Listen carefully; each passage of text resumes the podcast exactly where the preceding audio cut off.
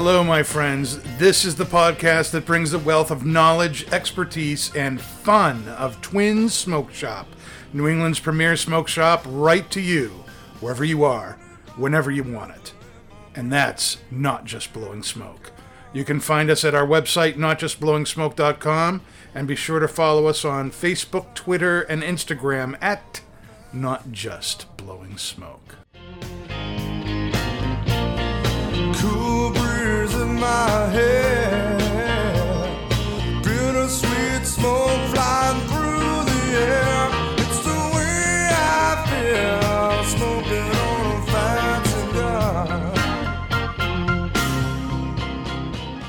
All right, everybody, it is time for Not Just Blowing Smoke. Coming at you live from Twin Smoke Shops studio headquarters in Hooksett, New Hampshire. Be sure to hit that subscribe button if you're watching us on Facebook or YouTube. If you're listening after the fact, whether that be on uh, Podbean, iHeartRadio, Pandora, Spotify, iTunes, Google, or wherever else you might be finding this podcast, make sure you hit that subscribe button so that you don't ever miss a thing. I'm Pastor Padron, and I'm here with my co-hosts Shell, Pat, and Dave. And we have a whole slew of guests Slew. here tonight, people. So many guests. We've got Steve Saka from Dunbarton Tobacco and Trust. We have Jeremy Reeves, who's the head blender, master blender at Cornell and Diehl. We have Debris back with us from the 724 Lounge, and Kaz Walters from LDG, Debris' official cigar and pipe lighter. Brad- Kaz will not be talking tonight. He will simply be lighting her accoutrements as she needs it. Um, this is a very special episode. It's our third anniversary today. We've done, uh, this is our 159th consecutive weekly ep- episode. Wow. Here at Not Just Blowing Smoke. We've never missed a week. Uh, that may not uh, make a big difference in people's lives, but we can say we've done it. I don't know. It has a Last Supper feel to me. this table. Yeah, that, that would that would put Shell in the role of Jesus. It seems. All praise to broadly. I always said he was black. I buy it. All praise to broadly. Gosh, so uh, this is actually an episode that I've been uh, waiting for for a long time, and um, I've been planning on having uh, Steve and Jeremy on the show together, uh, specifically to talk about this cigar, the Stillwell Star. This there are four different uh, versions of this. This is the navy, the uh, 1059 that we're all, or 1056. 1056. 1056 that we're all smoking tonight. What what you want to tell us a little bit about what's in the cigar, Steve? Yeah, I think it's very similar to the pipe tobacco we're going to smoke tonight. Yeah. It's a, it's a navy blend. So, I mean, it's centered around that kind of quintessential kind of balance of red and golden Virginias with a, a bit of Oriental and some Latakia. And then, of course, uh, cased with a touch of rum. Right? So, I Naval mean- rations. naval, Naval rations, rations. right? We we call it that because we just want to. Uh, you know, it's funny. You just you got to be You're having a careful these fun days. with it, right? No, I'm actually just trying to be careful because Mm. you know so much of look, we seem to be out of the FDA problems at the moment, Mm-hmm. but it also doesn't mean that you want to put things on packages that could potentially be a problem. You know, a lot of what the FDA is concerned with is not actually what the product is, but how you represent the product. Right. So by saying naval rations, that allows you to have a, a different perspective on. And the other thing too is because of the way the tobacco, and Jeremy will correct me if I'm wrong on this, but my understanding is that really the rum itself is pretty much flashed off the product. Oh, sure. So it's yeah. much like when you're cooking. Yep. Right. You know what I mean? You you end up with the essence mm-hmm. of the flavor of the spirit, but you don't actually end up with the spirit. Yeah. And so it's You really be just- in recovery and have the cigar. Yes, you can be in recovery and have this cigar. It also it also kind of helps to meld flavors a little bit. Alcohol, you know, is a great solvent, so it can soak through all the tobaccos in your blend. Uh, It helps meld me. I agree. So that leads right to the, the natural first question. That's what's what's the story behind this cigar? What made you decide, Steve, to pursue something like this? So look, I, I've always been a pipe smoker for many, many years. In fact, I probably smoked more pipe when I was younger than I smoked cigars because, um, as any pipe smoker knows, it's more economical. You know, on a per bowl basis versus a per cigar basis. And I mean, for me though, cigars are my f- are what I prefer over pipes, but Right. I've never not been a pipe smoker. Right. But over the years, is what would end up happening is I would occasionally, out of laziness, just take some of my favorite pipe blends and add them into existing cigar blends just to smoke for myself. And it just seemed like an interesting, unique idea that really wasn't being executed. Um, people Right. have done this before, but they've never done it at kind of the Dunbarton level. And uh, so and when the opportunity came up that I could work with Jeremy at Cornell and Diehl and use his tobaccos rather than me buying some sort of bulk tobacco off the shelf and just incorporating it in, it became a much more interesting project for me. And uh, it's something different too. You know, it's very, for good or for bad, it's undunbarton like, right? Yeah. I yeah. mean, I, I think a lot of people are kind of like they kind of scratch their head. It isn't it isn't a quintessential Steve Saka Dunbarton style cigar, but it really kind of is because it's something that I everything that's Dunbarton is stuff that I do for myself, things Right. that I like. Right. And this is something that I enjoy. Now, I will say this: I tried to make four base ligas that were centered around four kind of cornerstone types of pipe tobacco genres. And honestly, um, I probably wouldn't do that if I was just making it for myself. right. So I was trying to make a, a much more wider expression. But for me, I definitely have a favorite amongst the four. But the one that I like the best is actually arguably the least selling one. It's the Bayou number 32 is the one that I tend to favor the most. Um, so, but I think it's uh, I think it's just a it's different. It's unique. It's a it's a different way of looking at cigars, and it gives you an experience that's n- not similar to any other experience that's on the shelf. Now, whether that's a good experience or a bad experience, well, that's up to the individual consumer to decide. Um, but what we have been noticing with most of the people, it tends to be something they either I tried it and it really wasn't for me, or wow, I've tried that and wow, that's really perfect for me. Sure. And it ends up being very popular with a certain group. But I think that's true with all cigars. Um, look, you make brulee, and brulee is super popular with the guys that like mild, creamy, and sweet. And you make cigars like uh, Mi Querida Triqui Traca, and that's for the guys that like fuller body, broadleaf, heavy, spicy style profiles. You know, neither one of those cigars is perfect, Right. but they're perfect for some particular consumer or for some particular experience. And I think that's the case with Stillwell Star 2. It's it's something that's different. It's a unique experience, and it gives me a way to combine two of my personal loves. Yeah, two of my love for, for pipe tobacco and also for cigar tobacco. So, uh, as we're just getting into this, you know, what are, what are some of the flavor profiles we're picking up on this, guys? And what, if anything, are you picking up that may be unique to the cigar that you wouldn't normally find there in a blend like this? Well, after you know my toast, uh, the just the wrapper itself have a nice sweet barnyard, sweet hay smell to it. Uh, the initial draw wide open, and a little bit of leather sat on my palate, which I enjoyed a lot. Um, pairing with the whiskey here a little bit, it's mellowing out a little bit, but still enjoying it. I like a little bit of spice, a little bit of spice on the retrohale. Really good. How about you, Debris? Um, I'm finding it really interesting. I kind of um, expected it for some reason to have a lot more um, like spice off the first draw, um, and it's surprisingly mellow. Um, I'm definitely at first I thought I was getting more cedar from it, but I am actually getting more of that hay as I like get down that first third. Um, it's honestly a very mellow smoke, and I'm getting a lot of the sweetness out of it right now. Pat, what about yourself? So first, kind of touching on Saka's point of that unique experience that he's kind of going for is like the room note right off the bat is obviously unique to this cigar than having a traditional cigar because it has like that bonfire kind of smoke, there's a little bit of sweetness in the aroma, and then on the palate when you take a drop from the cigar, you get a really nice kind of citrus, earth, and leather that kind of coats your palate. There's a sweetness on the back of my palate, and then when I retrohale, it adds like this kind of like red spice kind of sensation. And then it moves that sweetness forward and adds a little bit of like a hay note and like kind of a citrusy finish to it. And then uh, we're not talking about the drink yet, right? No, I'll wait on that one. I'll wait on that. Dave, what about yourself? Yeah, it's good. It's good. Yeah, it's good. I gotta tell you, they I'm get not going to say anything after that. I'm just They, letting they get a lot more out of it than I do, to be honest with you. I What do you get out of it, I mean, look, I get I get that smokiness from the touch of Latakia. Yeah. I get that kind of almost dryness from the Latakia.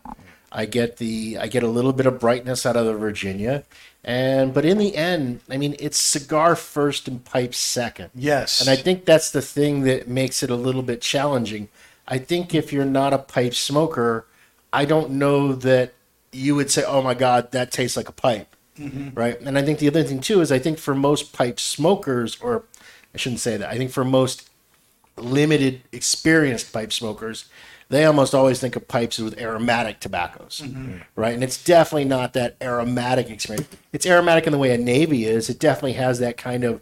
I mean, you definitely get that rum note. I mean, Yeah. for me, the rum note is the thing that's The rum is it really definitely stands out to me more than anything else, and I think that's where a lot of the sweetness comes from. That and the But San Andreas, one of the challenges that you always have is cigar tobaccos by their nature are typically stronger than most of the pipe tobaccos that are used. Mm-hmm. You know what I mean? So, and you notice that too as a pipe smoker, whenever you smoke any of the cigar centric blends, which there are quite a few of, as you well know, Right. Dan, um, the cigar leaf really can be very dominant in the blend, and you have to be really measured with it.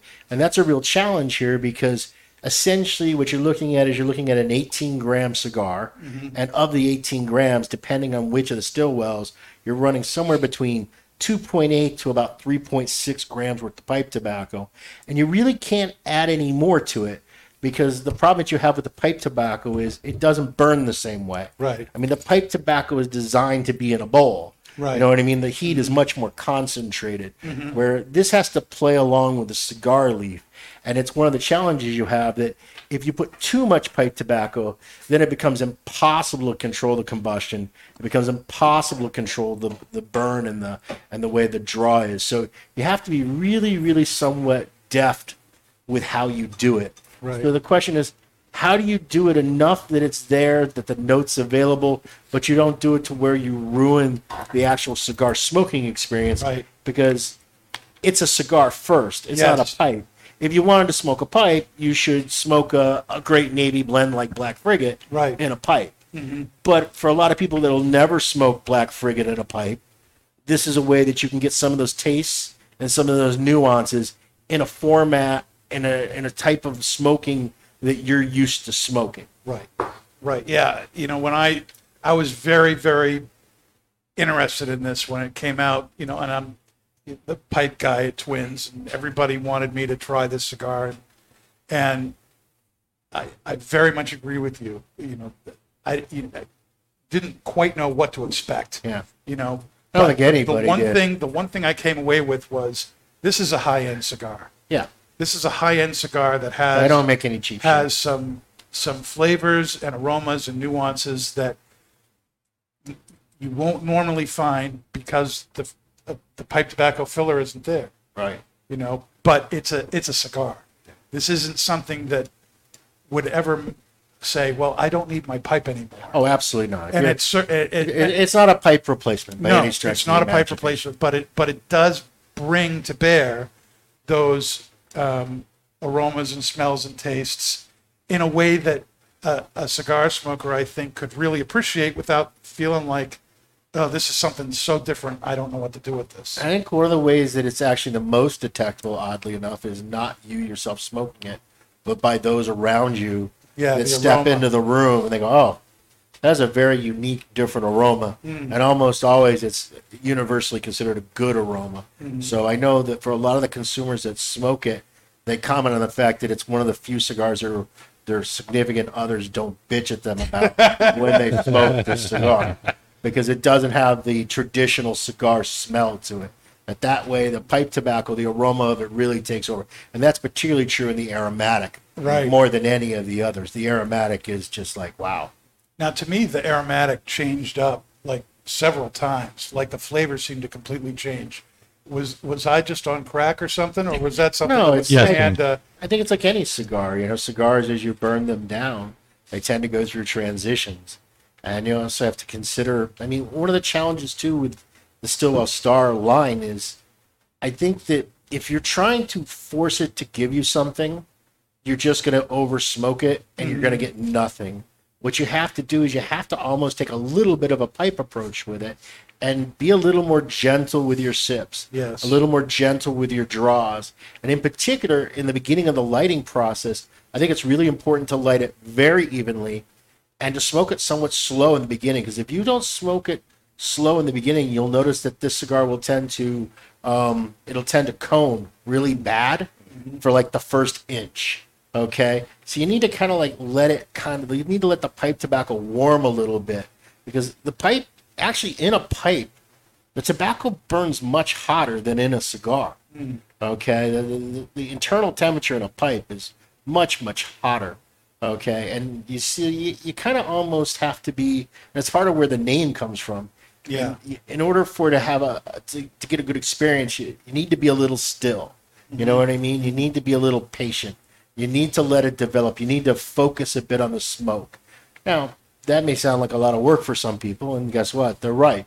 And therefore, the cigar may not be appropriate for them. But for the people that do get it, I think it's a really interesting smoking experience. Can I ask a question? Uh, okay, Pat. Sorry. Yes, It's, it's just it's relevant to Pat the, Fuente the is Pat blend Fuente. info, so it's probably good to do in the beginning. So, to my understanding, all four of the uh, Stillwells use the Ecuadorian Habano wrapper, and then the San Andreas Tantra Negro um, binder, and then Nicaraguan fillers. So, when you were selecting that blend for this line of cigars, like what was your kind of focus on? Is it because it's good combustion? Is it because of the flavor? Like, what was the It was a combination. It was a worrying about the mechanics. I was trying to make something that would work well with pipe tobacco. The second thing was I wanted the blend to be cigar, but I also didn't want it to overpower the pipe tobacco. So mm-hmm. it's a relatively mild to medium blend across the board. And the other thing too is even though the filler recipe differs for all four to better complement, it's all the same tobaccos just done in different proportions. So in other words, the aromatic is blended a little lighter than say the uh, oddly enough the one that seems like it's the mildest, the Bayou, is actually the strongest. Um, but I tried to adjust the blend, but the idea was to try to complement. And the other thing too was I didn't want the cigar blend to really vary a lot because I wanted the consumer to be able to contrast and compare the four different pipe expressions. That was what was in my forefront of my mind. Whereas, so with future Stillwell releases, um, I think you're going to find the blends are going to be much more tailored directly to that specific pipe tobacco because it's a much different experience going forward. Because I think most people will have had that compare and contrast, and now we can do something that's maybe the most complementary to the individual pipe experiences rather than trying to say, okay, I want you to contrast these four pipe experiences with near equal types of cigar blends. What do you, what, what, what was the biggest challenge in bringing this to, to light for you? You've got, we all know, very exacting standards. So how, uh, you know, what, tell you the worst part was all the test blends I smoked. It really kind of sucked. I mean, because you're really just. well, people don't realize that, how much of that has to go on behind the scenes. I mean, there were there were a lot of test blends, a lot, a lot of test blends. Yeah. yeah, it is this this one. I think probably bench samples of this brand probably went well into the three thousand. 3,000 different Yeah. test blends. Yeah, no combinations. You know, I would say that there was at least 140 kind of different tobacco pipe blends. Because one of the things I did is I kind of started off using Cornell and Diehl's core catalog and just say, okay, well, put this in, put that in, let's see what that tastes like. You know, Okay. before we even got to the point of, oh, let's make a Stillwell. Right, right. I was really right. just trying to figure out, okay, which of these pipe tobaccos do I have a hope in hell of it actually Of getting to taste like something? Because the only thing that, to my knowledge, has ever been done is either an aromatic, Right. which is kind of uh, a lot of it's like Lane One Q, which is Yeah. very popular tobacco. Yep. And the other thing is someone using just kind of straight Latakia. Mm-hmm. You know what I mean? And other than that, I don't think anyone's ever tried to do something like with a navy or with a with a VaPer blend or No, anything like that. And even even an English blend, again, it's just pretty much straight Latakia Mm-hmm. is what you'll see. So it was uh, Yeah, it was a it was a it was a very long, arduous, boring, tedious process. One that I do not want to repeat again. So, what was it like working with Jeremy on this pro- on this project? It's probably his least favorite part. Yeah, honestly, you know, Jeremy and I we we talked a bit here and there, but uh, Jeremy did his thing and I did my thing. You know what I mean? Mm-hmm. There wasn't actually a whole lot of back and forth on the finished product. He just kind of got stuck. He he saw the end result pretty much the same time as everyone else saw the end result. That's true. You know, so uh, and I don't really get involved in what he does. I kind of say, hey, I like this. I'd like it to be like Black Frigate because Black Frigate's one of my favorites. I'd like it to be like you know Pirate Kake. I'd like it to be like that, and he did his thing, and I then ac- accommodated from there. So I mean, it's really, it's almost in some ways uh, a little bit independent because again, I'm selling to cigar smokers. I'm not trying to sell it to pipe guys. Now, I imagine if you're a pipe guy and you occasionally smoke cigars, you might have a little bit of curiosity, Sure. right? Um, but I don't, I don't, I never really envision it as you know, pipe guys are going to give up their pipes and start smoking cigars. Yes. No, that's not how hardcore pipe guys think. Nope. But you know, on the on the same token, I think diehard cigar guys look at the cigar with you know kind of shifty eyes too. Like, Yeah, I mean, yeah, what diehard, you know, do? Dunbarton, you know, typical Dunbarton customers, they won't get it. But guess what? Uh, Ninety-eight percent of the market's not a typical Dunbarton customer, Mm-hmm. right? I mean, you got guys that uh, smoke all across the spectrum. Yep. You know, so I mean, I don't think, and that's one of the things too that appeals to me about the brand, is it's also attracting somebody different, somebody new to smoke cigars from our company that might otherwise not smoke cigars from Dunbarton. You know, and I can see, and we, we're already starting to see it in the numbers. Um, the aromatic is turning out to be the best seller, which is kind of what I had always anticipated. That's the way it because is it was the, the logical way I thought things would go. Yep. Um, but uh, you know, and and that makes sense to me because there's a lot of consumers that you know like that much more sweet, kind of chocolatey, vanilla blah blah blah, whatever kind of flavor profile. Right. You know what I mean? So, and of course they they like the room note of the I'm aromatic, sure. Or the wife did. or the wife did. I don't I don't care as long as they give me their money. So, Jeremy, what was your reaction when Steve approached you with this idea? I, Oh hell no. I mean, first, I mean, first I was surprised to learn that that he had been a pipe smoker uh, so long and basically been able to keep this a secret. Keep a lot of things a secret. It was a, it was a surprise to me too. When Yeah. you let me know. It's not on message. It's not on brand. right. And the other thing too is, I don't have anything to add other than, hey, I, I like these certain brands of pipe. I like these certain pipe tobaccos. I know a little bit more than the average bear, but I can't compare with those guys on Reddit or in the pipe groups or any of those guys that are really into pipes and pipe tobacco. They're they're way more into it than I've ever been into it. So I to to to even enter into the fray is just uh, doesn't make any sense for me. Plus, two, you got to have some personal pleasures in life. Sure. Not, not everything has to be on display for social media. And thank God for that. So, you so, were so aside from being surprised that uh, that Steve was a, a pipe smoker, I was, yeah, I was excited to, I was excited at the opportunity to work on something that I thought was totally unique. Um, and I feel like, you know, to Steve's point earlier, that it's true that Stillwell Star may not seem like a very Steve Saka thing to do or a very Dunbarton thing to do, but actually kind of kicking against the norms and trying something trying something that's very different is absolutely something that I think Steve has done in a lot of different ways, particularly your approach to to marketing, Steve, but also your approach to your approach to cigar smoking is very much individualized. You make cigars for you, and people can like them or not, but your focus is making on something you believe in. Yeah, I've the- always felt that if I make stuff I like, it's easier to sell. yeah, and You that's know the what I approach, mean? and that's the And- approach that we've taken at Cornell it's just really simple. I, I, I always ask myself with everything, would I be willing to spend my hard-earned cash on it? And if I'm not willing to buy it, how could I ask someone else to consider buying it? So, Sure. um, the other thing too is I understand that there is no one bullet answer, so therefore there is no right or wrong that's going to satisfy everybody. So it's much better to have a, a viewpoint and a perspective, and try to get those people whose palates are aligned with you and what you like and what you dislike to become your customers, rather than try to shotgun approach and appeal to everybody in the marketplace. Um, now, oddly enough, though, I don't make the same cigar over and over again.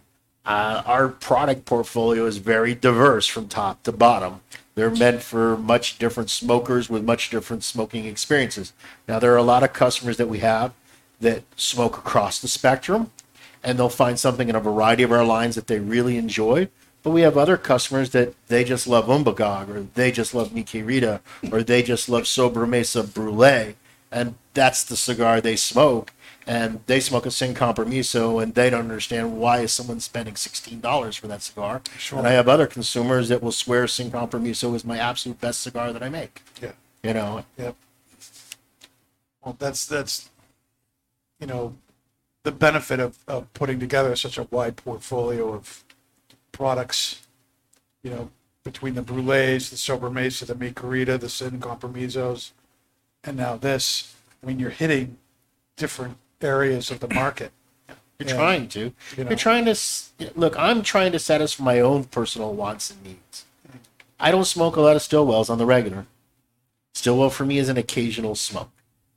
I smoke way more Mi Querida. I smoke way more Mi Querida than I smoke a Sobremesa Brulee. A regular Sobremesa. in the last three weeks, uh, smoked maybe three of them. You know what I mean? But every once in a while I go, wow, there's nothing but an Elegante and Cedros or a Short Churchill that'll do for this moment. Right, And that, right. And that's the perfect Right. cigar for the moment. So I'm really just trying to satisfy individual itches, just the same way as some days you want lobster and some days you want steak and some days you want peanut butter and jelly. Yeah. Mm-hmm. You know Yep, what I mean? yep. And and so there's some times where certain things are just perfect for the moment. Right. And nothing is ever perfect for all moments at all times. And that's kind of the way I look at cigars too. So Saka, since we're talking about like your other lines right now, So um, Saka.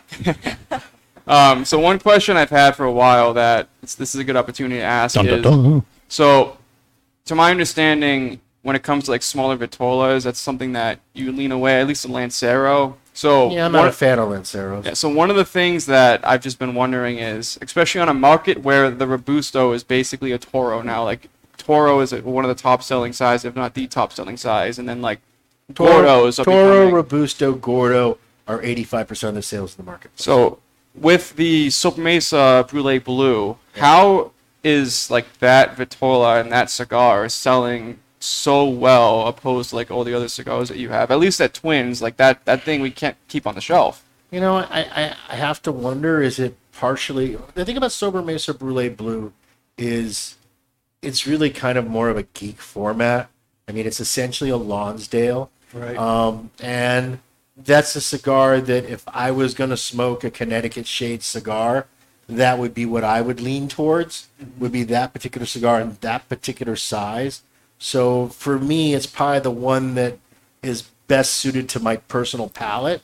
But I can tell you right now, I mean, more consumers buy Sobremesa Brulee than they buy Brulee Blue. It's just you notice Brulee Blue selling because A, they're $16, and B, because they're aged a year, they're just always out of stock. And when things are out of stock, they just kind of come to mind. But if you look at the sales data, we sell way more Toros and Robustos in Brulee Yeah. than we sell a Brulee Blue.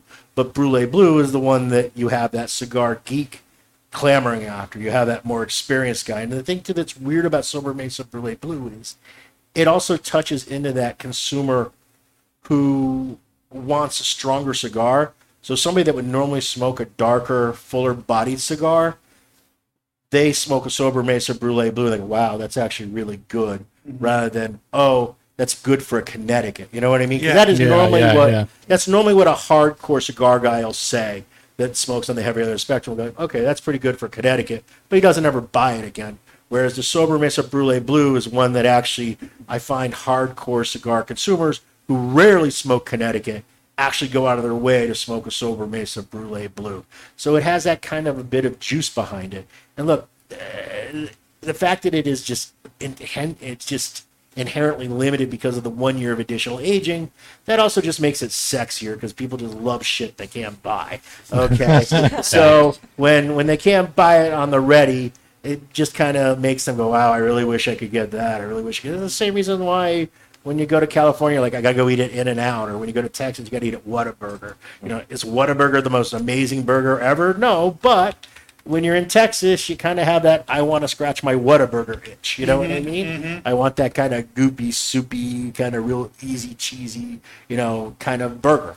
You know what I mean? So mm, that's kind of where I think something like Brulee Blue ends up having an advantage over maybe the stuff that is readily available on the shelf. But we, we sell easily, I don't even know, 10, 15 fold a regular Brulee than Brulee Blue, where we would be out of business. Pat, you had uh, kind of been chomping at the bit before to maybe talk about the uh, bourbon, Bourbon. and how the cigar was affecting that. Do you want to Bubbles. share what you were thinking?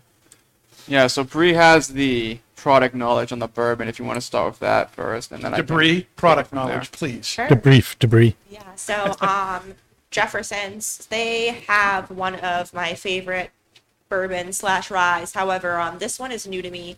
Um, this is the Jefferson's Res- Reserve um, Twin Oak, very old, very rare barrel. So, um, this one it starts with your standard 10 year old Kentucky straight bourbon whiskey.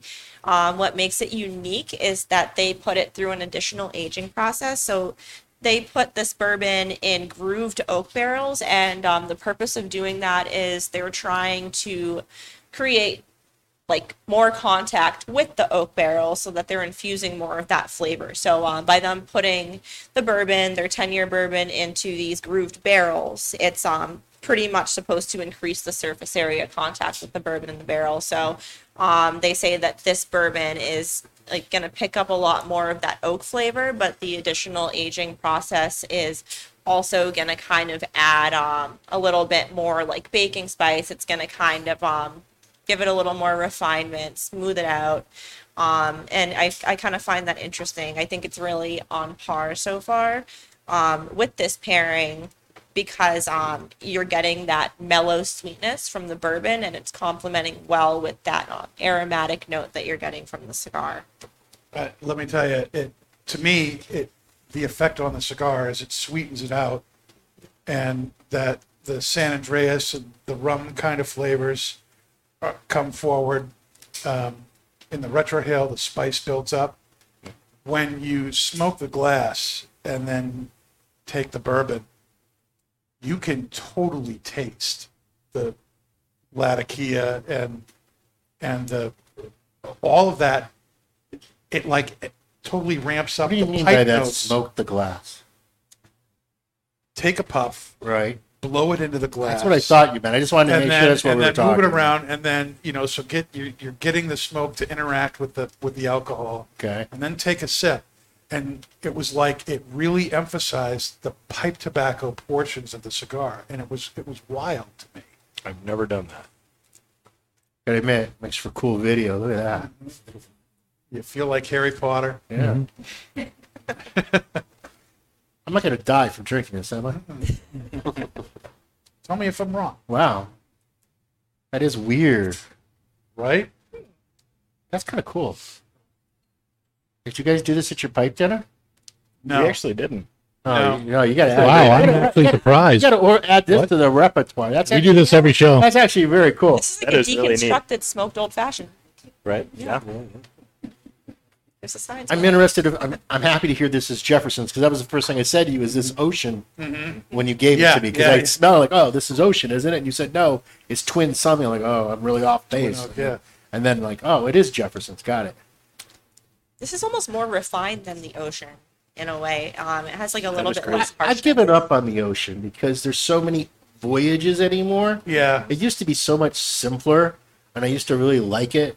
And now I got to worry about whether it was on a two day trip or an eight year trip, and whether it went to Zimbabwe or whether it went to, or whether it went on the Great Lakes to Right. Cleveland. You know what I mean? It's, like, it's not. It's, it's not as. I don't know. It's almost like lost some of its romanticism. the the Jefferson the Jefferson rep Talia, uh, who was going to be on the show tonight, she, you know, had some, you know, health concerns, so she wasn't able to be here. But you know, we we talked about which one to bring on, and it was this or Ocean, and we picked this because this one is not always available. Whereas you can almost always go into the store and find some version of It's Jefferson actually Ocean. quite cool. It is I pretty love neat. the aroma. Yeah, it's great. and it does doesn't it emphasize the, Yeah. the, Yeah, the pipe it really tobaccos does.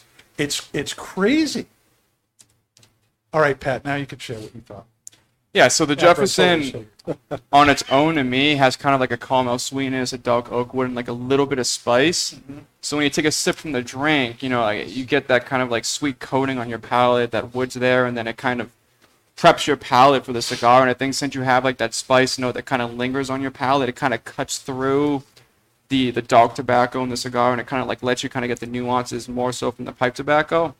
And I got a more like savory, kind of earthy cocoa kind of flavor on my palate, and then like those hay and citrus notes kind of popped out a bit more, and then like it had more of like a refined leathery finish than before the drink, so it kind of Do we smoothed have it out do we a have an bit more. empty Glencairn glass?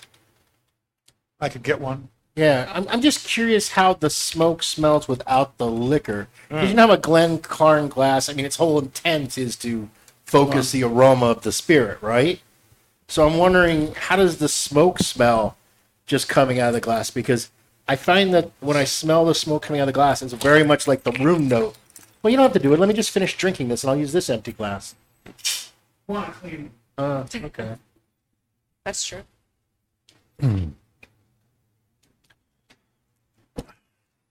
So while Dan's doing that, I guess I can shoot another question off. And this one can go for Jeremy and Saka. So, obvious, I I think that a lot of uh, light tobacco varieties could be utilized in premium cigars. So, a lot of companies have undisclosed fillers in their cigars. So, I'm wondering if anyone thinks that maybe there's some light tobacco in some cigar blends, or is that just because they just don't want to release what the fillers are? Well, uh, do you want to answer that? Or you want me to answer? I I tend to think that there's probably not a lot. Yeah, That there would is. That's what I'm. I'm going to say that there isn't. The reason why they don't disclose is because we're all pretty much using a lot of very similar ingredients. And the other reason I would say they don't disclose is because, look, most cigars are not really leaf specific. Um, they're constantly adjusting the blends all the time. So rather than be put in a position of where they say it's X for it to end up ultimately being Y, not that you as a consumer would know that, it's just simpler to say undisclosed. And that way it doesn't kind of pigeonhole them in. And it also means that their staff don't have to remember anything. Okay, it's just easier and it just seems more romantic. So yes, it's undisclosed special tobacco. You know what I mean? I I personally find it lazy, but that's my own you know personal perspective on it. Um, but one of the things that I think you're going to see that over the last couple years, I think there have been a lot of blends in the marketplace that are very long-standing, consistent blends that have been getting a lot of variations incorporated into them because we've been in a terrible tripa, which is a Spanish word for filler tobacco, hmm. shortage over the last 18 months. It's been really, really challenging. So I think there's been an awful lot of substitutions going on in the last 18 months across a lot of different products and brands. Hmm. Yeah, sourcing sourcing of all sorts of things has been difficult for particularly the past two years, um, and I think that's affected that's affected the types of tobaccos that are more common in pipe tobacco just as much as it has cigar, and there's lots of reasons for that. And for every tobacco that a consumer likes, there's another consumer that dislikes that tobacco.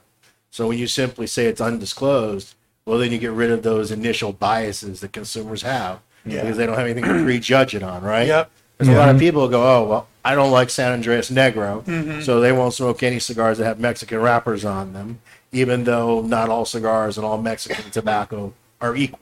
Right. Okay. But yet you have a preconceived notion. Oh, well, I had cigar A that had San Andrés. I had cigar B that has San Andrés. Neither of those one worked for me. So therefore, I'm not going to try the other 82 million varieties of San Andrés out there. And it kind of kind of takes that off the table. Not only varieties, but also, I mean, we see this in pipe tobacco too. That somebody sees Black Cavendish in the list of ingredients, and they don't realize that you could be using one percent.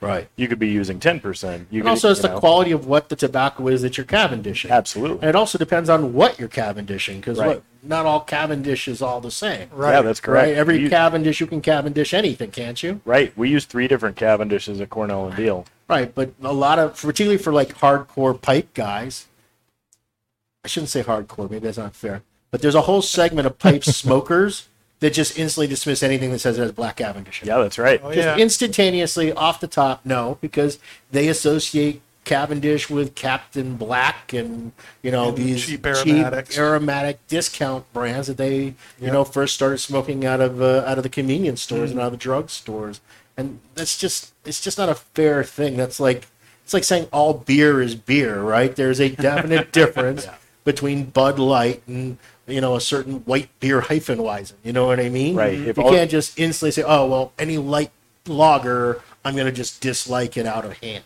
Right. You told me tonight that we were going to be drinking Jefferson's Twin Oak, and I'm like, oh, I had Old Crow once. I don't like bourbon. That's the that's the wrong mindset. Right, right, Uh, right. yeah. Exactly, exactly.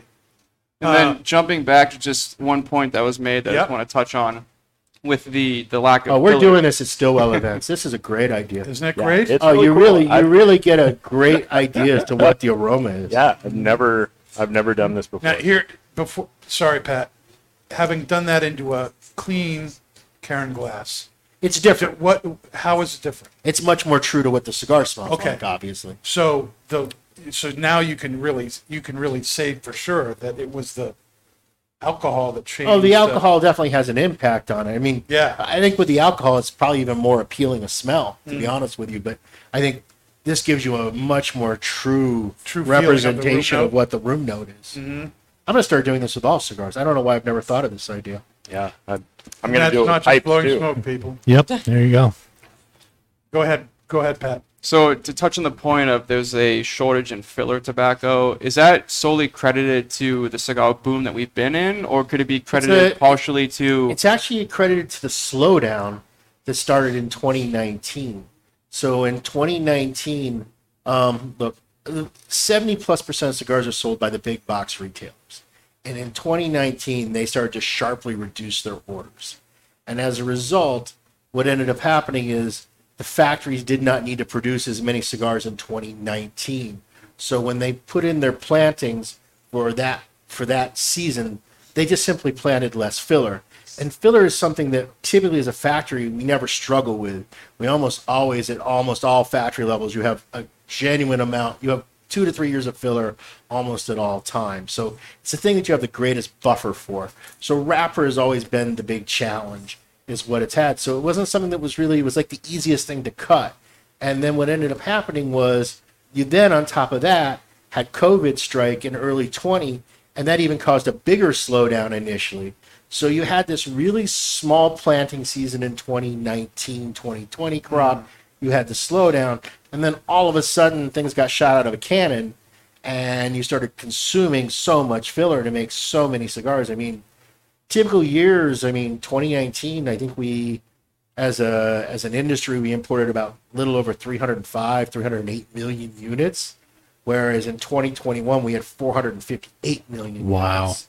So it's a significant increase, and as a result, you just ended up having a, a shortfall. Now, I will say this: this filler problem, it's going to be rectified coming into this next crop cycle, because this next crop cycle will end up ultimately being overgrown.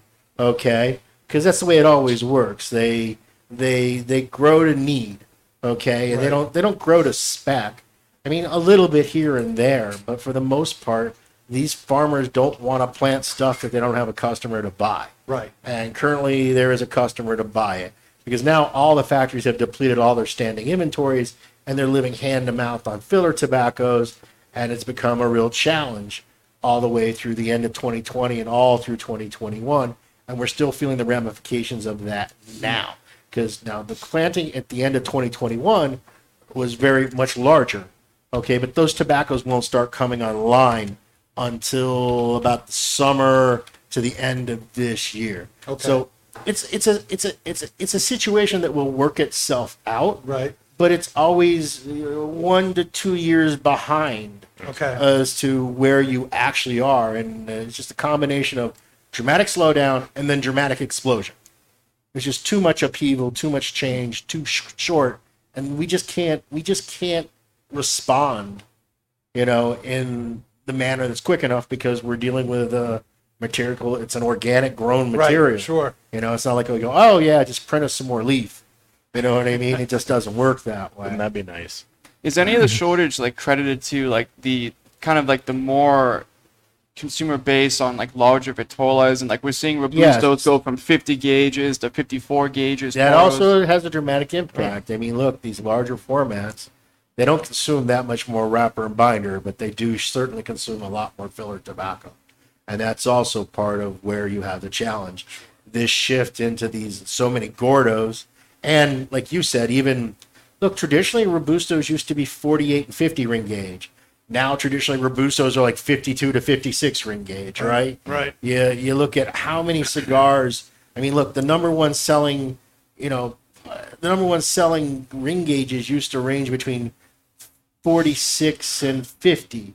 Now you're pretty much 50 to 54. Mm. So that's a transition with 60s being a really huge segment of the market, which they weren't part of the market at all for all practical purposes, you know, 10, 15 years ago. They just didn't exist. So that also compounds the issue. So one of the um, segments we like to do on the show is uh, Pastor Padron's Cigar Confessions, where I talk about pet peeves Okay. in the uh, industry, and it's it's. If I were to say it a little bit more positive, it would be, you know, what's something that I could share that would I wish people would stop doing or start doing so that they could enjoy their cigar experience more. What and so what's one of your cigar pet peeves? I kind of touched on it earlier. I mean, the first one is I hate it when consumers rush lighting their cigars initially. Hmm. I mean, I know these torch lighters are great, but they really allow you to kind of skip that process of warming the cigar, Yeah. making sure it's lit evenly. Look, Great it's- when you're outside, but mean, it's poor for you just, lighting a cigar. Just take a little bit of time and light it evenly to begin with. Get it really burning well. Don't don't try to force it so quickly because you're really starting the cigar off at a deficit when you do that. The other thing too is I find consumers have become just incredibly picky when it comes to some of these construction issues that uh, I just I, I don't think they realize how high the quality of the general production they're smoking today compared to the style of cigars that I used to smoke three decades ago. I mean, the cigars that are manufactured today are head and shoulders literally threefold better, but uh, they get too like when they talk about an even burn. They want everything to look like an Instagram photo. Well, guess what? it isn't like that. It's a handmade product. There has to be a little bit of give and take. It's not unusual for you to have to touch up a cigar. It's not unusual for you to have to occasionally relight it. Ashes are not designed to be four inches long. Right. You know what I mean? Right. And these have become kind of unrealistic Instagram uh, kind of perspectives with this newer class of consumer. And look, I, it's no different. I mean, it's like all the Instagram chicks, right? Mm-hmm. You know, it's like it's not a normal representation. No. Or you know, We need cigar filters. right and uh, so I, I think and the thing is you find that the more experienced the consumer is the more realistic they are about what is good and what is bad. But i find with the younger not younger but less experienced consumer they almost have unrealistic expectations sometimes. And and that and that's a bit of pet peeve but the thing is you can't say that the only way they're going to learn it is through smoking hundreds, if not thousands, of cigars, and eventually they'll be able to sort the wheat from the chaff. For sure. Uh, we're coming up on the end of the, the first half of the show here. What's the final verdict here on the uh, Stillwell Star Navy number 1059? Fifty-six. 56? Yeah, 1056. I, oh, my God. it's okay. I'm so sorry. 1056. Don't bother me. They ordered the 1059. They're going to get 1056 because there's no 1058. The Stillwell Star Navy. now, that was the number of the, the ship you served on. That's right? correct. It's Navy. a it's Which an makes it's an even more homage to the the boat that I was uh, I was in the listed squid on the USS Connole. It was FF 1056. Nice. Shell, what's your uh, verdict on the cigar? delicious. I got a lot of that hay in the beginning as we spoke about, and then Latakia kicked in a lot, very smoky, um, almost like a a warm cinnamon as well too. So I really enjoyed that, as you can see. Yeah, yeah. He's our quick smoker. Pat? Yeah, I mean, one of the things with Dunbar that I've come to enjoy is that San Andrés Tonto Negro tobacco. And when I saw that that was in this blend, I got really excited. And I think it was a remarkable job kind of incorporating those nuances from the pipe tobacco, but still kind of pleasing that everyday kind of cigar smoking experience. And it doesn't, like, the pipe tobacco's there, but it's not overpowering. It's just kind of a nice little touch up on the traditional kind of Dunbar profile. So it's really good. Debris? Um, I found it interesting because I feel like the the mid to end of this pairing, um, in general, kind of reminded me of the first like f- um, like second to fourth hit off of a pipe. Um, the pairing, like the cigar itself, started out way milder than I expected, a lot of sweetness, and then as we started to pair like the smoke from the cigar with the bourbon, and as we smoked the cigar down further, um, you got like a little bit more pepper, but I feel like the cigar alone wasn't what was providing the pepper. I feel like um, that like little bit of like sweet spice actually came from the combination of the bourbon and the cigar. So I really did find it interesting that um, I found myself comparing um, the experience of like sipping this bourbon with the smoke and being like in the mid portion of the cigar to taking those first like four to five hits off of um a, like pipe tobacco that's maybe more heavy with the perique. Yeah. Nice. Great cigar. This is my favorite of the Stillwells, personally. I think it's Jeremy's too, It's right? mine too. Yeah. Yeah, I, I really think that uh, uh, both the pipe and cigar tobaccos really marry well here, and it's it's uh, it's one of these blends where um, I sense those differences, but they're so married to everything else that's going on. It's it's really hard to talk about them as separate things for me. Like, oh, I get this flavor. Right. it's like it's almost like a good soup you know where there, there's so many different flavors going on. You know you like it but it's harder to pick out the individual flavors. Um, but uh, it it has those nuances of a good navy blend pipe tobacco but they're nuances. It's a cigar. And that's what it is first and foremost. And it, it just if if um, you know to me if the goal was i want to introduce some of my c- cigar buddies to something that i really enjoy knowing that they're probably never going to go to a, a pipe Right. this is a way for me to share some of the things that i really enjoy without m- you know making them change over to, to something else A- a- It's really hard to get a cigar smoker first to become a pipe smoker. yeah It really is. It's Yeah. a real challenge. We see you, Kurt. Hey, man. Uh, we're going to take a short break. We'll be back in just a few minutes, and we'll be talking a lot more with Jeremy Reeves, the head blender of Cornell and Diehl, and smoking Black Frigate, which is very similar to what is in here, as they have said. Don't go anywhere. We'll be right back. All right, everybody. Thanks for hanging in there. We are back, and now we are smoking Black Frigate from Cornell and Diehl. Let me uh, tell you what it uh, says on the back of the tin. Latakia and Turkish are added to the Navy Cavendish, which forms the base for Blockade Runner, which is Virginia's that are aged in rum, to produce a Royal Navy blend, pressed and sliced into an old-fashioned crumble cake. A Royal Navy blend, not for the faint of heart. Um, Latakia, Virginia Cavendish, Oriental. There's obviously rum or Navy rations in there. And um, we're having the same uh, Twin Oak uh, Jefferson's bourbon with this. Uh, thanks to Talia tonight. But uh, what are some of the um, uh, flavor notes that we're picking up on this? I immediately get a bready sourdough note. It's very tasty.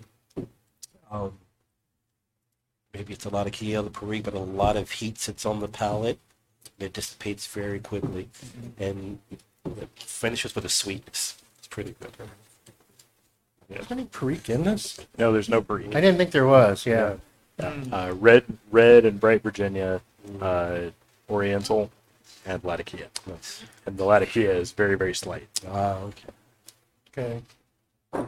Um, I am a I'm a big fan of Blockade Runner. You know, I love that, and so this kind of just ramps it up a little bit. Um, you still get a lot of that stewed fruit kind of uh, flavor from the Virginias, wood and hay and earth. Um, the rum is a little bit less obvious in this, but it's still still very much there and um, smooth. It's creamy. It's a it's a great it's a great navy blend. And Steve, you said that this is one of your favorites. Yeah, I like this much better than Blockade Runner, to be honest with you. I mean, the Blockade Runner I know is the base, mm-hmm. but this just adding the Latakia just adds an extra element to it. You know, the touch of Oriental, it just gives it a little bit more depth, a little bit more richness. Mm-hmm. It's kind of almost like a an aromatic light for those guys that traditionally would smoke an English style blend. Sure. You know what I mean? Yep. you know because it's it's it's just for me i just find this to be a more appealing one it's it's one of my absolute favorite navy blends is, is this particular can.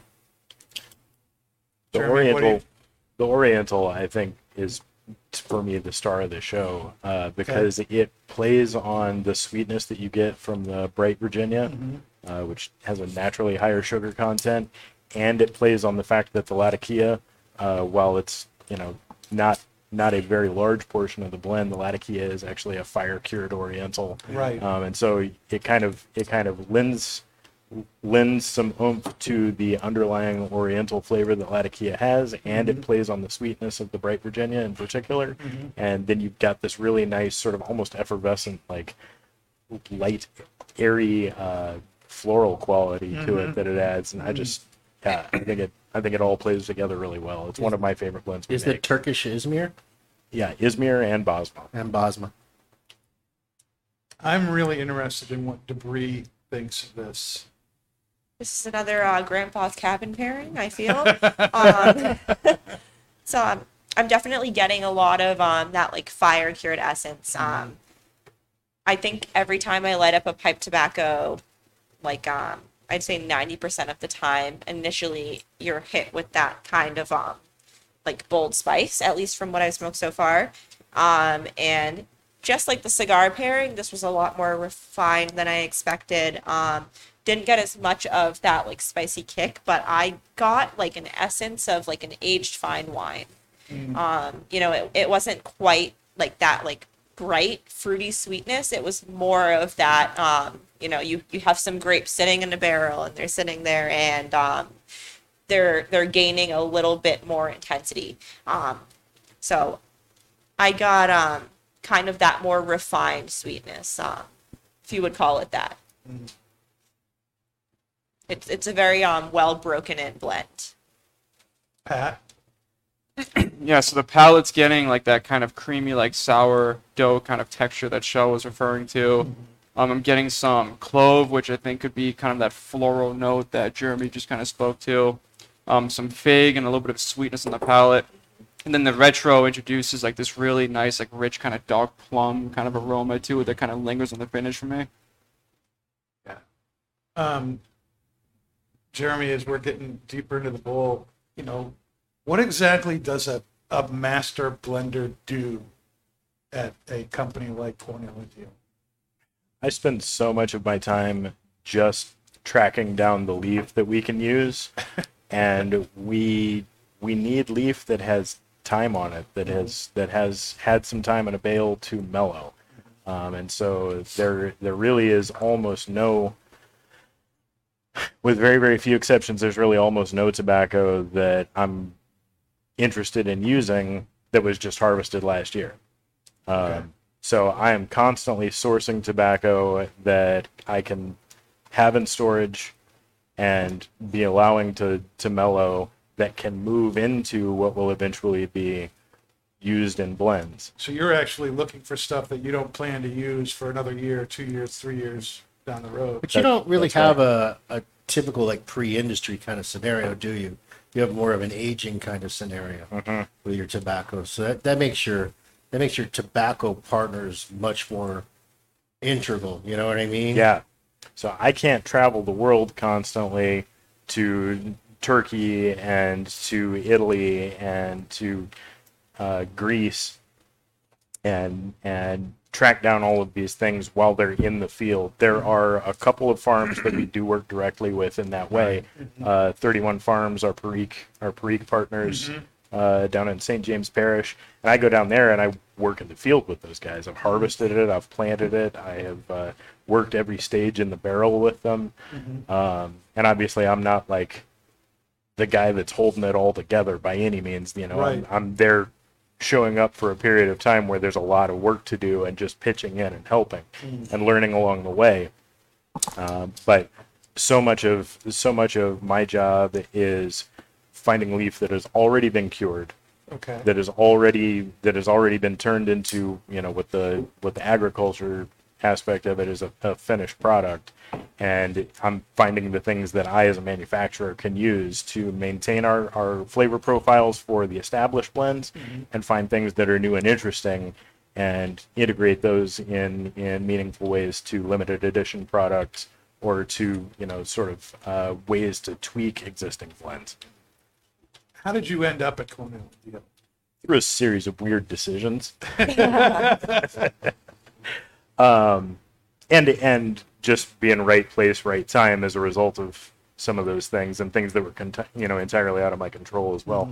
I uh, always had an interest in food. I always had an interest in uh, in flavor, and I always had an interest in things that brought people together. Uh, and and I saw that uh, when I started getting into cigars, I, I had a really a really fascinating experience and a really life changing experience working in my first cigar store, where I went from being a hobbyist who thought it'd be fun and cool to make money selling cigars, which I was interested in, to realizing that the cigars were, while cool and interesting and providing a lot of uh, a lot of things for my geeky mind to pick apart and, and analyze that what was even cooler than that to me was the weird group of people the weird cross section of folks who might not have ever met any other way Yeah. that the intersection that brought them together was the cigar store um, and i saw you know i saw cigar store banter as as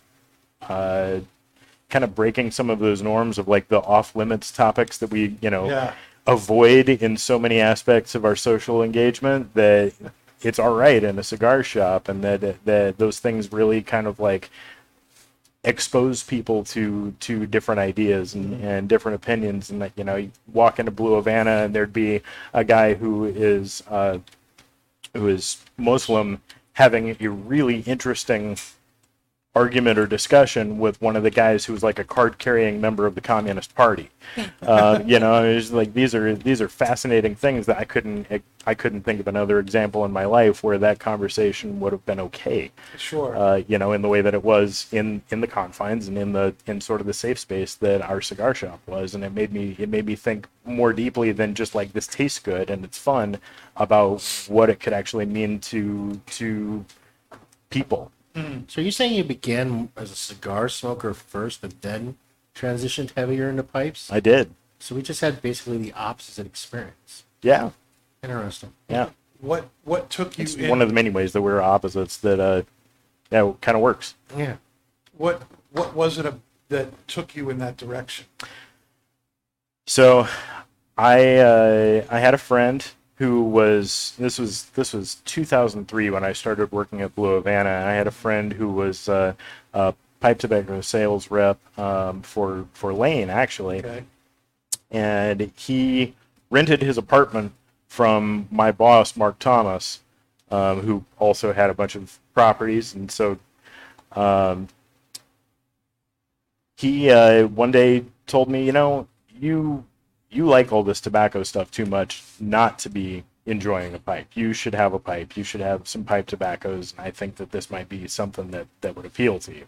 So he gave me a pipe. He gave me a Stanwell uh, sandblasted billiard, and he gave me I don't know five or six tins of tobacco. He gave me uh, Rattray's Red Rapparee, and he gave me uh, some Frog Morton on the town, and he gave me uh, what all else? I mean, it was a long time ago. I think some Wessex, and just you know gave me a few different tins of tobacco and said, you know, here's a quick tutorial, but like, I think I think you might find find this appealing, and I totally screwed it all up and struggled as a pipe smoker for a lot of a lot of time actually and the internet wasn't really uh, the place then, yeah. the place where you know pipes and pipe tobacco had really become like this thing in YouTube and this thing in Facebook and uh, so I I didn't have the benefit of a lot of those those interactions online, and I didn't know a lot of other pipe smokers. In fact, I virtually knew none.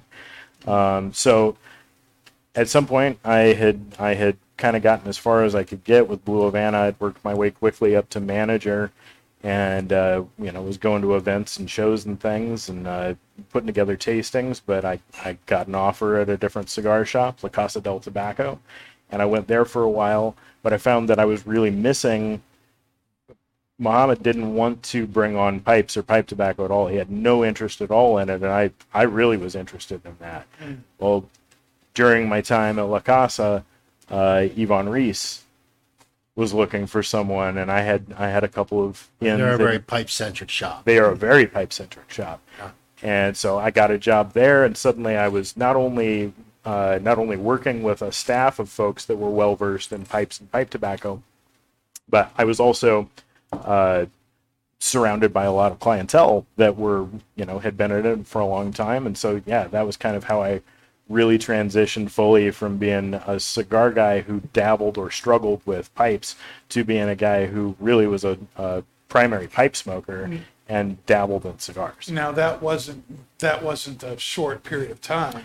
Uh, I started at Iwan Ries middle of 2006. Yeah. So you're talking about three years then. Yeah, right? where I had gone from like you know getting my first pipe and kind of like you know struggling through it, the tongue bite, you know the gurgling and the all all of that stuff, struggling to keep it lit, to uh, to you know kind of getting it and really you know beginning to invest in a pipe collection and beginning to invest in a cellar and and uh, you know learning about aging tobaccos and things. So yeah, over a, over a course of about three years, and now I meet guys who you know started pipe smoking ten months ago and they know a lot of the things that it took me all that time to kind of figure out. Again, the benefit of the internet, right? Yeah, you have, right. you have access to so much more information. It's crazy. Well, I mean, the you know the, the next question for me then is you know what kept you going and not wanting to give it up. I mean, the number one uh, thing I hear when you know cigar guys, you know, at Twins we have we have a, a, a very growing, very vibrant pipe community, and they see stuff that's going on, they want to try and get involved, but so often it's like, oh, this is so much work. I Yeah, can't again, it lit. it's, it's because you're a champion for it. yeah, I mean, but you're, you got you're providing you're providing that ability to to when you have someone that's experienced that really enjoys something and is willing to share their knowledge, it makes it much easier for a new consumer to become vested in it. Exactly. So, but I mean, in his situation, there wasn't anybody. So what kept what kept you? Yeah, but I'm sure it was at dabbling in you and Reese. There are people there. Yeah, there definitely were. But there weren't up until you got there. right, exactly. what, so I'm I'm like wondering what kept you wanting to stay involved with it when you were struggling and struggling and struggling and, and there wasn't all the support for that. Basically, a desire to get it. Uh, I was I was in a competition with myself to some degree, and then beyond that, I just really enjoyed the wide variation of, of flavors that you could get Yeah. from a pipe. Whole different world of tastes. Absolutely. I, uh, you know, I obviously I first, you know, my first introduction to premium tobacco was cigars, and I still smoke cigars and enjoy them very much.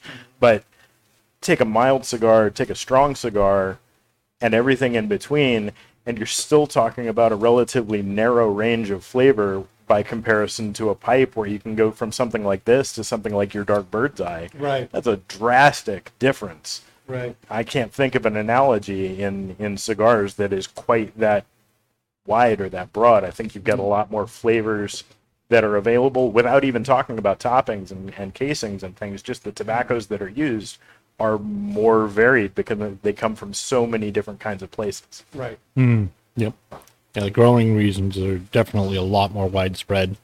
Like uh, I just noticed that on on Sun Bear the the uh, so, the Virginias was sourced from Canada. I didn't even know they grew tobacco in Canada. Yeah. So- Actually, my favorite bright Virginias come from Canada. and It's because there is there is something about the soil content and the weather in Ontario that produces a sugar content in the bright Virginias there that they've tried and tried and they cannot match it in the U.S. That's crazy. Yeah. That's awesome. So, I mean, South Carolina grows almost exclusively bright Virginia, but your average your average sugar content in a South Carolinian bright is somewhere in the neighborhood of 18% at the top end, and in Canadian leaf, I've seen 36% sugar. Wow. And it's just wild. Um, I mean, it's it's almost it's almost too much, or I would say actually it is too much. Like smoking that straight on its own was was painful almost immediately. You had to you had to taper it down because sugar is an accelerant. Right, right, right. And so, what, what's the thing you like best about what you do? the thing that I like best about what I do is because I'm not only sourcing tobacco to maintain the history of a company that has been for a long, long time my favorite American manufacturer. I mean, I was a almost exclusive C and D smoker long before I worked at the company or had any opportunity to. Um, so that that ability is is something that is, I mean, just kind of in and of itself a dream. It's beyond me that I got to not only just work at a company that had played such a big part of my own my own smoking life personally, but that I also get an opportunity to touch how how we present our products to the world and and to touch how those things taste and translate mm. and to kind of carry that tradition but also to put my own spin on some things and do some things that are that are special to me that happened after Craig and Patty had had parted ways with it. What, if, what's one of the things about what you do that you would change or get rid of if you could? Uh, so it's a Don't say Kaz. not at all, not at all. Kaz is fantastic. In fact, Kaz started at at C and D before He he, went on to work right. at Laudisi Distribution Group. He was uh, cooking cooking red cab and uh, you know cutting cutting components into ribbon for blending and breaking up leaf to be used in pressing and things. Um, he also contributed uh, uh, a blend to uh, our our portfolio, Midnight Drive. Yeah, shout out Kaz. Early blend, no? No, it's No? a it's a Latakia blend. Oh, with, okay. With Barrique. I don't think I've had that one. Pressed, and stoved. It's part of the Working Man series. Okay. It's very. That's why I've never smoked it. Oh yeah. yeah, it sounds like it sounds like too much work. Well, um, no, one of the, one of the things if if I if I could change anything about the the the format of our line, I think would be something that I would change. But it's been a huge boon to us in light of what has happened with the FDA.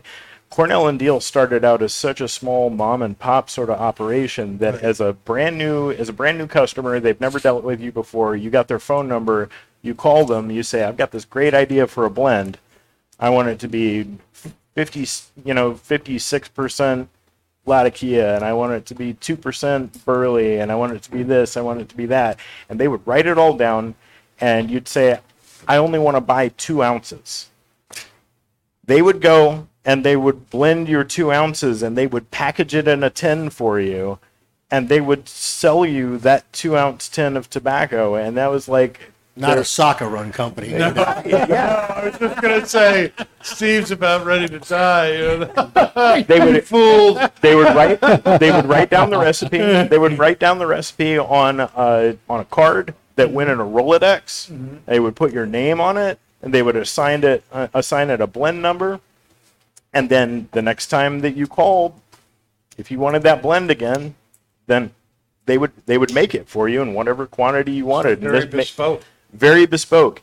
So what that means for us is that we have this big sort of you know kind of intimidating catalog of, of tobacco blends that are all really unique um, and and so it's a big it's a big catalog and when somebody starts with you know kind of exploring c and d It's endless. yeah, it's endless, and some people look at it and go like, I don't know where to start, and some people see it as like, you know, uh, a, Kid in a book, candy store. a, a book lover walking into a library, or Yeah, right, a kid in yeah, a candy sure. store, just like, man, there's so many different things that I can dig through and and try, but that would be something that I would probably, if if you know, I could change other things about the world too. I would change the number of blends that we have. And I probably simply, and I probably smoked 200 to 250 of their blends. yeah, I mean, when you came when you came to talk about the Stillwell thing, and I had like a whole leaf Yeah. presentation set up. I had you know different examples of different things all laid out, and you showed up and you had this gigantic pelican case with you, and you were like, Jeremy, I really appreciate what you've done here, but it's all unnecessary. Check it out. And you opened this huge pelican case full of tins of tobacco that all had your like personal grade written on top of them, and you already had notes about things. You'd already done all of this research, just buying the stuff, and and hadn't hadn't even Well, this is the beauty of it. You know, for the cost of a cigar, you can buy a tin of tobacco. yeah So I'm not reluctant to buy a tin, and if I only smoke one or two bowls out of it, right so what? yeah What do I care? of course You know, I, I got an hour, I got two hours worth of smoking out of it. I don't feel the urge. I don't feel like I. I don't feel compelled to have to smoke all two ounces. right And as a result, I have a bazillion eh, open tins, like literally hundreds and hundreds, because it's not just uh, you know, because it's not just the Cornell and Diehl stuff that's in the Cornell and Diehl portfolio, but it's all the stuff in the GLPs. It's Yeah. all the stuff in. Is am I pronouncing correct? Drucquer and Sons.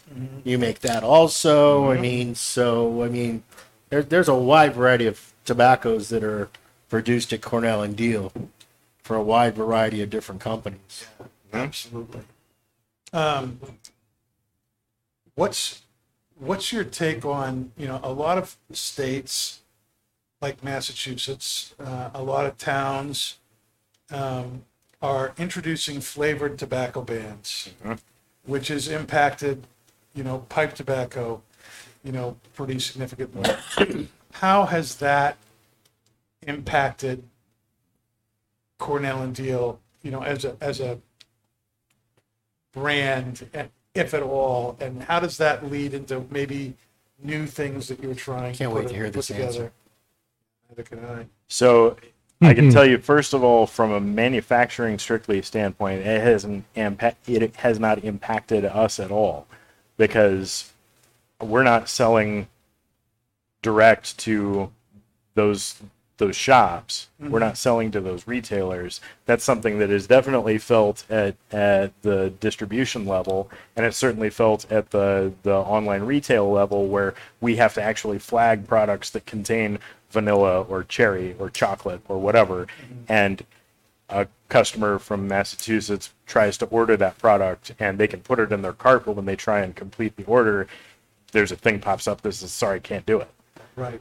Um, But for Cornell and Diehl, I can tell you that our production numbers have continued to increase uh, year on year, roughly 30%. Do you think that's just because consumers just gray market through states that are okay with that product being sold? It's definitely the That- case with New Hampshire. That is certainly possible. I wouldn't, Yeah. I have no way of, of being able to speak to that. Maybe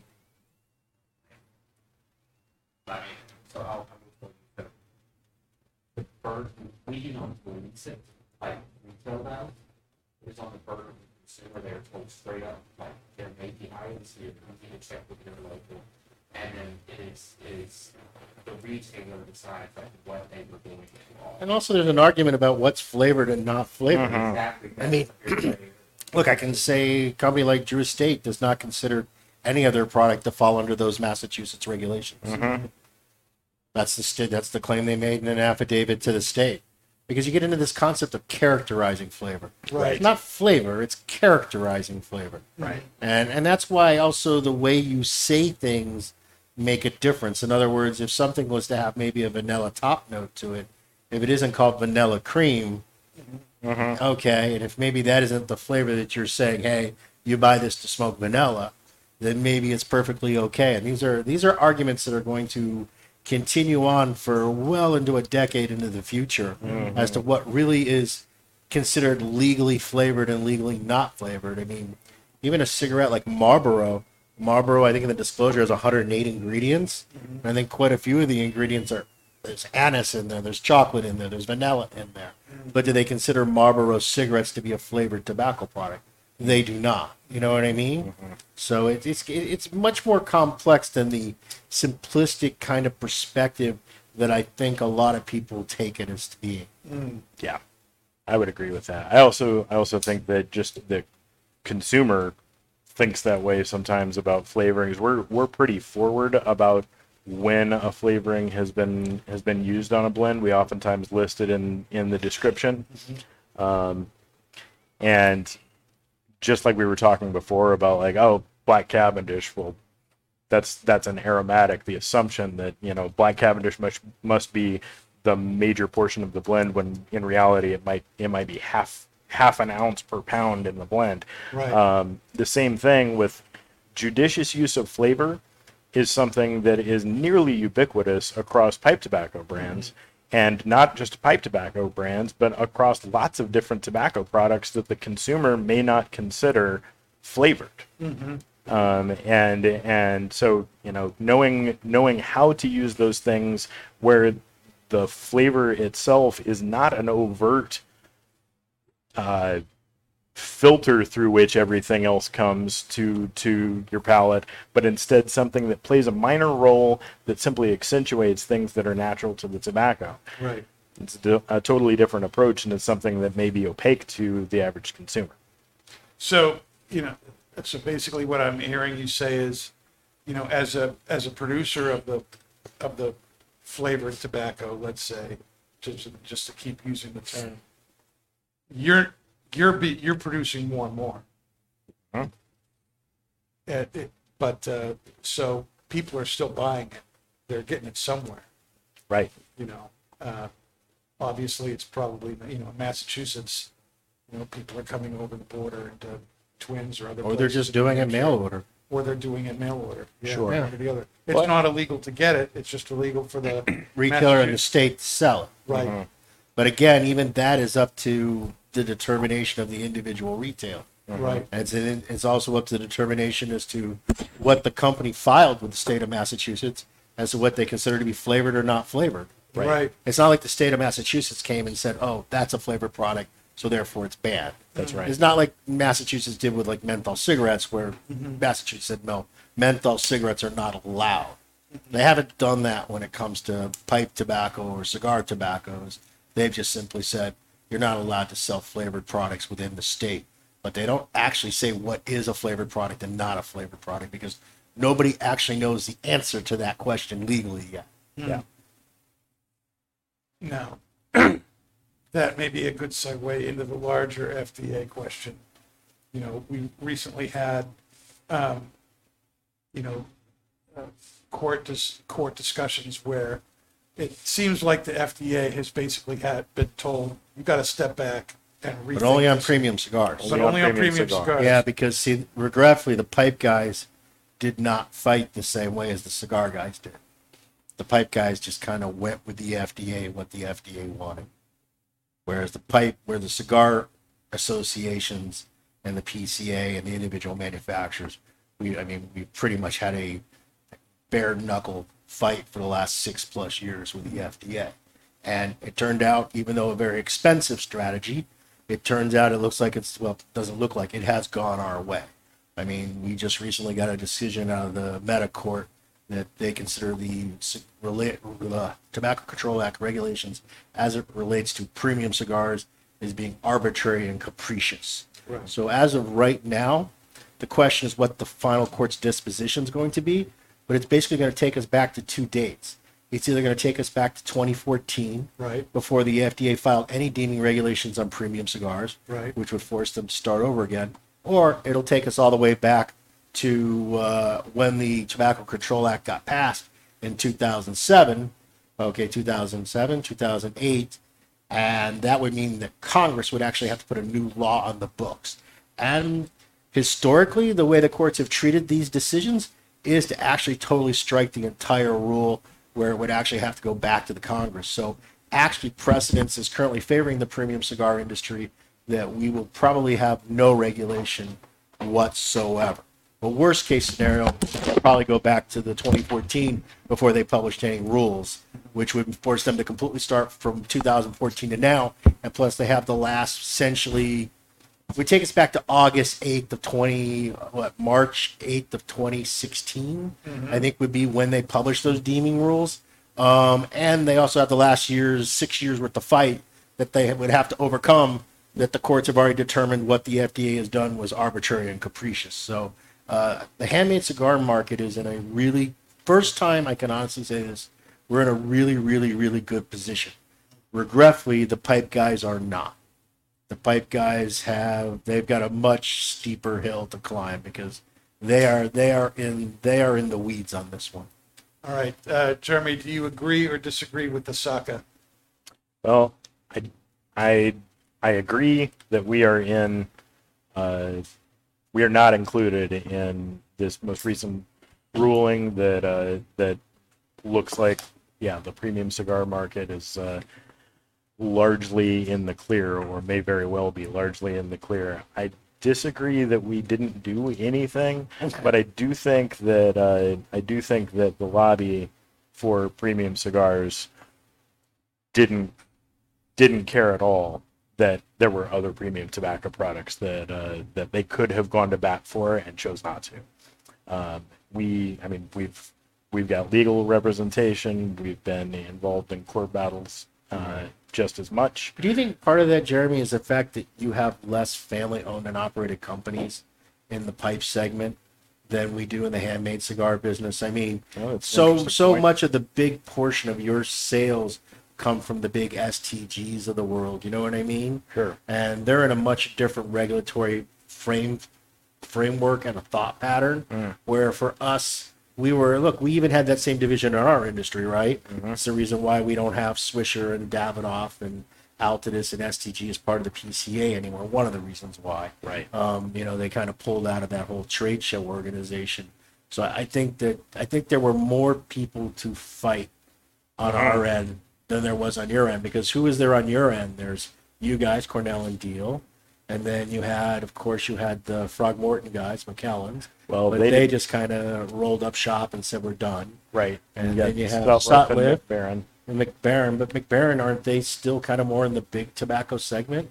Definitely. Right. So they're dealing with the regulatory. Fr- and again, too, when you're a European company, you have a much different perspective on government regulation than when you're an American company. Yeah, yeah, yeah, You know what right. I mean? The way the That's way all they, the Americans are doing. Right. Okay, we'll do it. they, they, they just Actually, no, I think that's different. The European regulations are uh, much more a box checking exercise, whereas the American regulation has been really, really, really invasive. But do you think eventually, even on the pipe side, and this was always my attitude about even the cigar side had not gone the way it's gone, was that eventually the Tobacco Control Act in the United States was going to come very similar to TPD2, the way it has in the EU. That it was going to become much more a paperwork mm-hmm. kind of scenario. Mm-hmm. Because, I mean, you are still producing, well, look, you're producing hundreds and hundreds of blends. Sure, and we Right have lots and lots of grandfather. You have lots and lots of grandfather products. I mean, it's much, much different. But it's very hard. I mean, you don't see. It's not like us where we can just open a little chinchillas and say, hey, I'm going to make a new cigar brand, a little factory. There aren't a lot of pop-up pipe tobacco manufacturers. No, not at all. No.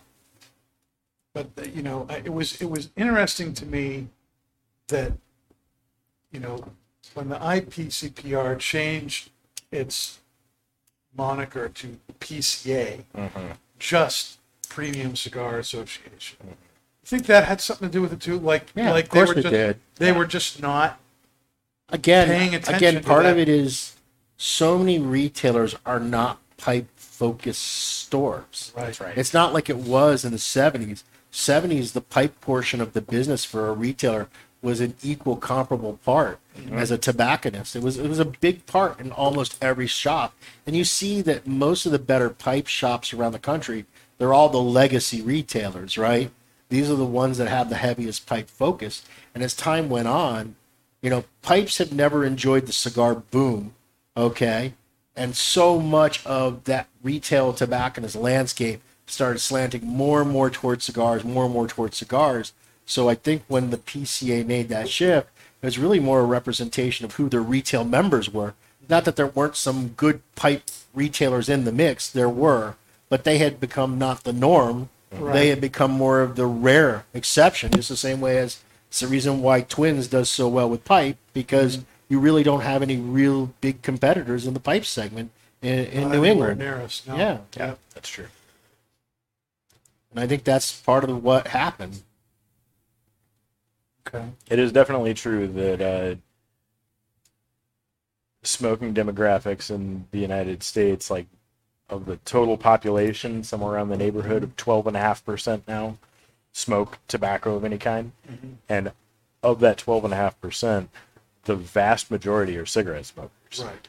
Then you've got uh, you've got about three percent of that twelve and a half percent that is everything else, and of that three percent, the vast majority of that is Phillies and Swishers and other dry cured, machine made cigar smokers, and then you've got this tiny little sliver left over, of which the vast majority is premium cigars, and then like kind of a, a line barely visible on your pie chart, you've got pipe smokers. Mm. And also, I think the dollars are different too. Look, we we we make more money manufacturing and selling cigars uh, on a per capita u- basis than you do in pipe tobacco. Absolutely. Even though, oddly enough, pipe tobacco actually physically costs more. Okay, when you get down to it. It's the same thing. A guy buys one cigar for fifteen dollars, and he smokes it in an hour and a half. A guy spends fifteen dollars on a tin of pipe tobacco. He smokes eighteen to twenty times. Yep. Right. So it's less expensive for the consumer, but it's more expensive. Right. If you By look at it pound. from, if you look at it by the by pound rate, Yeah. yes, pipe tobacco costs more than most cigar tobaccos. You know, but the actual contribution to the bottom line and the total dollar volume sales are much larger on the handmade cigar side, and as a result, more money means more more businesses that are affected means more money for litigation means our Sure, that's totally true. you know our contribution i don't even know how do you guys get how do the fda user fees work for you guys i mean how does that get computed Right. User fees are according to uh, market share.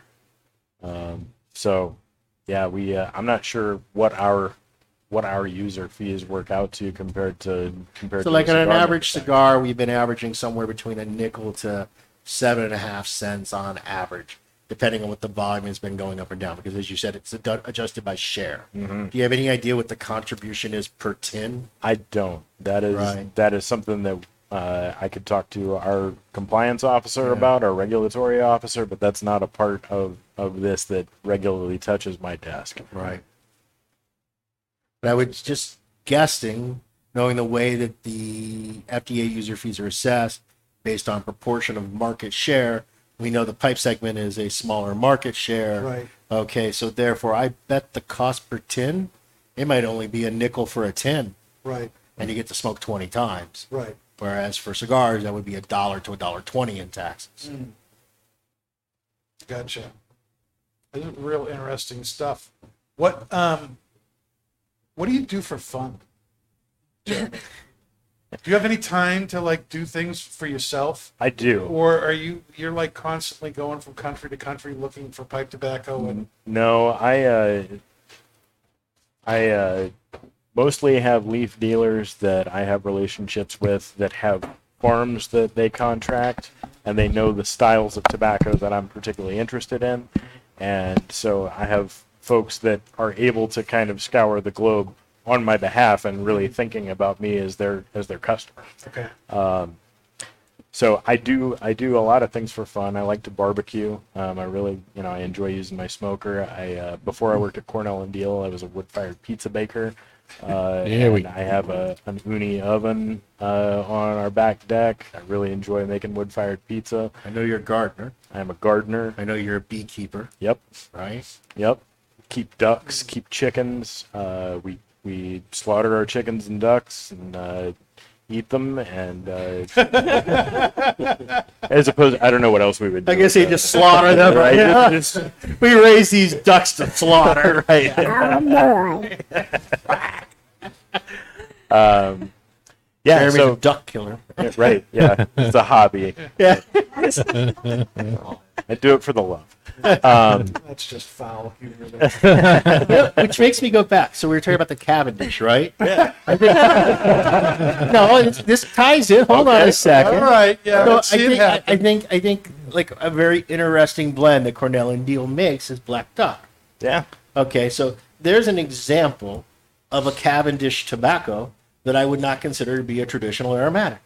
Well, it's not an aromatic. Exactly, not an aromatic at all, but yet it's a Cavendish tobacco, Right. Black Duck, and it happens to be a super creamy, super smooth smoke, Mm-hmm. real easy going, great mouthfeel. It's got a really nice taste to it. So, Yeah, so is- for those consumers that think, oh, all Black Cavendish is bad, all Black Cavendish is this, Sure. well, get a tin of Black Duck and, and smoke that. It is and it gives you a totally different perspective on what Black Cavendish can be. That's right.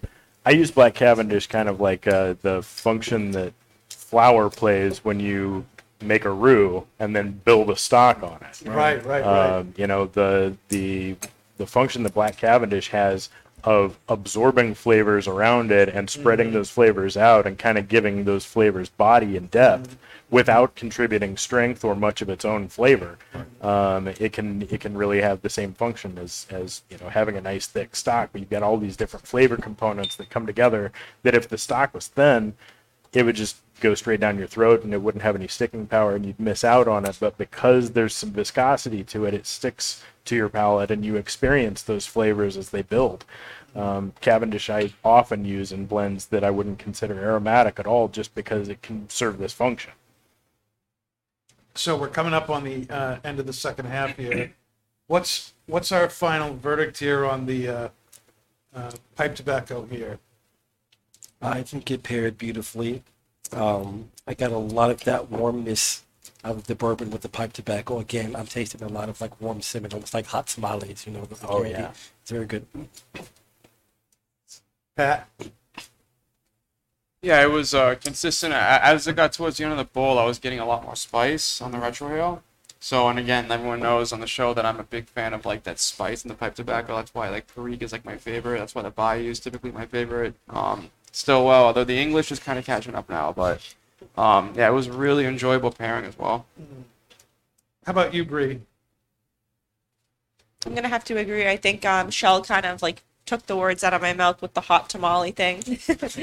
um, it's kind of interesting. I'm getting um, a little more of a, uh, a subtle like cognac sweetness uh, between the pipe tobacco and the bourbon. Um, the pipe tobacco itself, I think that um, like that fire cured element really came through towards the end of the bowl. Um, like every puff that you were taking um, just kind of added a little bit more intensity. Um, I think this is like a nice bowl um, where you can kind of puff on it for a while, put it down, come back to it, and um, the intensity just kind of keeps building from there. Um, so I, I definitely got a lot of that spice as well, um, combined with that like mesquite sweetness. Did Kaz do a good job of uh, keeping you pipe He lit? did. He's still employed. He's still my um, official hired professional pipe lighter. Great news. Um, he's been promoted. Okay, good. what's, what's his new title? What what has he been promoted to? We're to? working on that. Okay. Pipe Squire. Yes, pipe, Pipe squire. It's much Correct. nicer than what I was thinking. I was thinking pipe bitch. I don't know why. He's now the fire manager. fire boss, yeah. Oh my gosh. Well, guys, thank you very much for being with us. Yeah. It was a Thank you really so good much. discussion. We'd love to have you guys back at some point. I know Jeremy's coming back next year. Mhm. You might, you might, you might come back. Maybe I'd love to come back. you'd love to come back. I'd Love to come for the first time. I, I missed all the event stuff. Yeah. Well, you were, you, were, you were. We're just glad you're feeling better, man. yeah. Yeah.